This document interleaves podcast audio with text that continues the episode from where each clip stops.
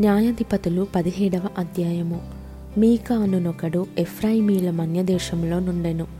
అతడు తన తల్లిని చూచి నీ యొద్ద నుండి తీసుకొని నరూకలు అనగా నీవు ప్రమాణము చేసి నా వినికిడిలో మాటలాడిన ఆ వెయ్యిన్ని నూరు వెండి రూకలు నా యొద్దనున్నవి ఇదిగో నేను వాటిని తీసుకొంటినని ఆమెతో చెప్పగా అతని తల్లి నా కుమారుడు యహోవా చేత ఆశీర్వదింపబడునుగాక అనెను.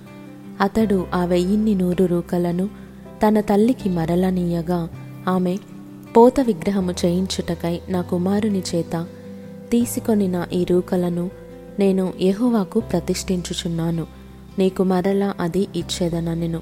అతడు ఆ రూకలను తన తల్లికియ్యగా ఆమె వాటిలో రెండు వందలు పట్టుకొని కంసాలికి అప్పగించెను.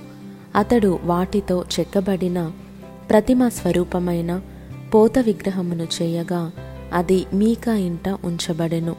మీక అను ఆ మనుషునికి దేవమందిరం ఒకటి ఉండెను. మరియు అతడు ఏఫోదును గృహదేవతలను చేయించి తన కుమారులలో ఒకని ప్రతిష్ఠింపగా ఇతడు అతనికి యాజకుడాయను. ఆ దినములలో ఇస్రాయేలీలకు రాజులేడు ప్రతివాడును తన తన ఇష్టానుసారముగా ప్రవర్తించుచూ వచ్చెను. యూదా బెత్లహేములో నుండి వచ్చిన యూదా వంశస్థుడైన ఒక యవ్వనుడుండెను. అతడు లేవీయుడు. అతడు అక్కడ నివసించెను. ఆ మనుష్యుడు తనకు స్థలము దొరికిన చోట నివసింపవలెనని యూదా బెత్లహేము నుండి బయలుదేరి ప్రయాణము చేయొచ్చు ఎఫ్రాయిమీల మన్యదేశముననున్న మీకా ఇంటికి వచ్చెను. మీకా నీవు ఎక్కడ నుండి వచ్చితివని అతని అడుగగా అతడు నేను యూదా బెత్లహేము నుండి వచ్చిన లేవీయుడను.